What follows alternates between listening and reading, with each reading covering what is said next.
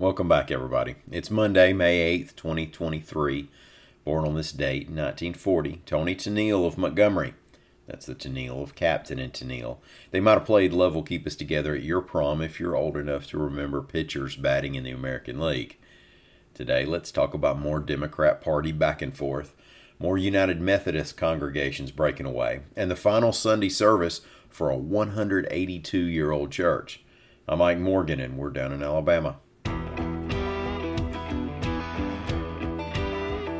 The differences between factions in the Alabama Democratic Party were apparently not settled in 2019 when the Democratic National Committee forced changes in the state party, from leadership to new bylaws that added Democratic caucuses.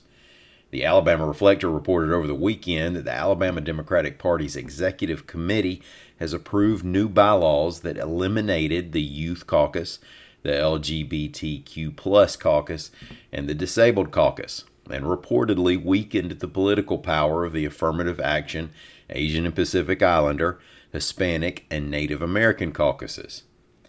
The announced vote in favor of the new bylaws was 63 to 49, a figure some have questioned based on photos of the stand up vote, and others have called unfair because some weren't allowed to vote for not paying a $50 fee that they say they didn't know about. Now, are you with me so far? The caucuses I mentioned a second ago could take influence away from the Alabama Democratic Conference. That's the group that controls the Black Caucus. The Reflector reported that Joe Reed, a leader of the old guard Alabama Democrats, called the 2019 changes corrupt. AL.com opinion columnist Kyle Whitmire quoted former U.S. Senator Doug Jones, who was in favor of the 2019 changes. He said after the meeting, What happened today what the leadership of the Alabama Democratic Party did was to essentially say that we don't represent the Democratic electorate in Alabama anymore. Jones said he believes the new rules would effectively kill the Democratic Party in Alabama.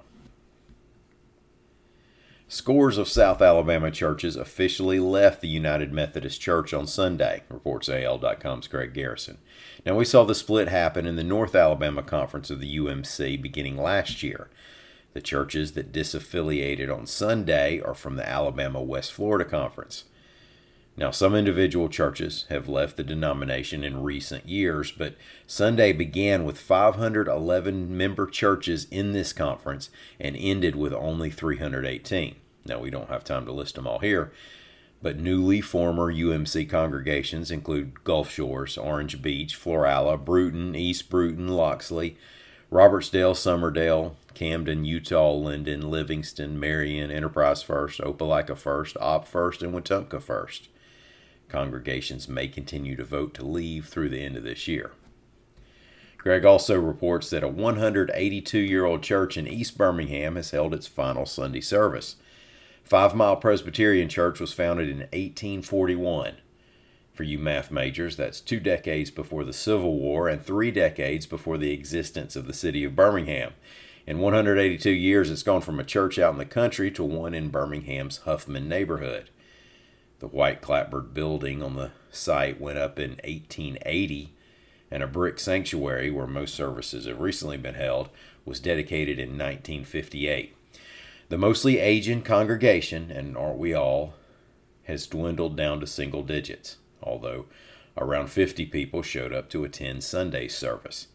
The old building and connected cemetery will be held and maintained in a trust, and the brick church and fellowship hall may end up being sold to another congregation. Now, just imagine what all's happened in folks' lives there over 182 years of fellowship and Marion and everything else. And speaking of rites of passage, this is the season for handing out diplomas.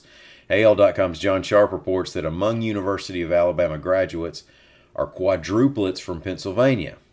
Four people could be a voting block in some Alabama counties. Anna Grace, Max, and identical twins, Michaela and Chloe Hanson, all graduated over the weekend. Thank y'all for listening. Let's have a good week.